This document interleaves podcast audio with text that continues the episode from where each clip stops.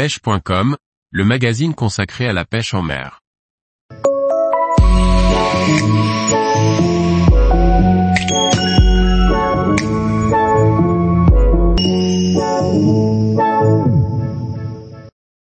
L'heure souple, gratter le fond avec une imitation d'écrevisse. Par Gauthier Martin. Elles sont interdites comme appât vivant, mais il est tout à fait possible d'utiliser un leurre souple type créature imitant l'écrevisse. Tous les carnassiers et même les carpes en raffolent. L'imitation d'écrevisse est un leurre très répandu sur le continent américain, c'est un grand classique pour la pêche du black bass. Dans l'hexagone, ce type de leurre souple est moins populaire par rapport au swimbait ou au grub, virgule. Cependant, en se promenant sur les berges de nos plans d'eau et de nos cours d'eau, on remarque que l'écrevisse est bien implantée sur le territoire. Les espèces endémiques se font discrètes, mais les exogènes comme l'écrevisse américaine, ont colonisé les milieux. La chair de ce mollusque, ne plaît pas qu'aux amateurs de fricassés, c'est une proie très appréciée des brochets, perches, cendres, black bass, silures et même des carpes. Alors pourquoi ne pas les tenter avec une imitation? Petite perche prise avec une écrevisse Savage Gear sur le fond. Ce sont des leurres réputés pour la pêche du black bass, mais l'offre se démocratise depuis quelques années. On trouve de plus en plus de choix chez les détaillants. Pour faire simple, il existe des imitations réalistes, comme la Savage Gear, 3D Crayfish. D'autres comme la Yum Crow Chunk sont plus basiques mais leur action de nage est très attractive. Mais c'est inutile d'avoir 50 modèles différents, deux ou trois valeurs sûres de tailles différentes sont suffisantes. Pour la couleur, je préfère toujours ce qui est le plus naturel, donc je joue avec différentes nuances de rouge, parfois orange ou violet. Un petit échantillon des différentes imitations d'écrevisses, on retrouve même le motif sur certains poissons nageurs comme ce crank.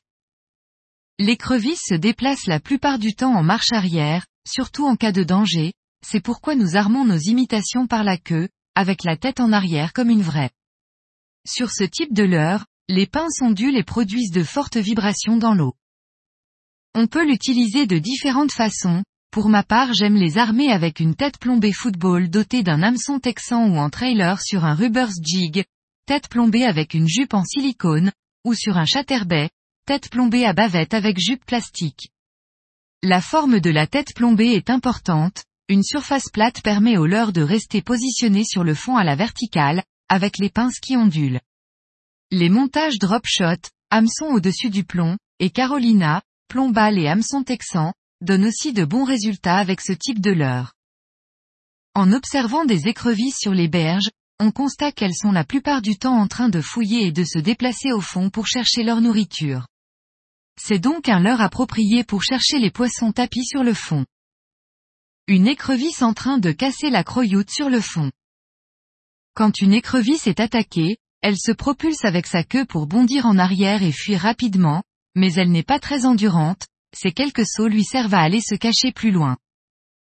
J'ai ce schéma en tête, quand je pêche avec une écrevisse, je pêche très lentement, en grattant le fond, je marque quelques pauses, je fais avancer ma croc avec de légers coups de sion canot ou très lentement au moulinet. De temps en temps je mets un coup de sion plus sec ou quelques tours de moulinet pour décoller mon leurre du fond comme une écrevisse en fuite. La plupart du temps les touches arrivent à la descente du leurre. Il arrive aussi que le poisson ramasse l'imitation sur le fond.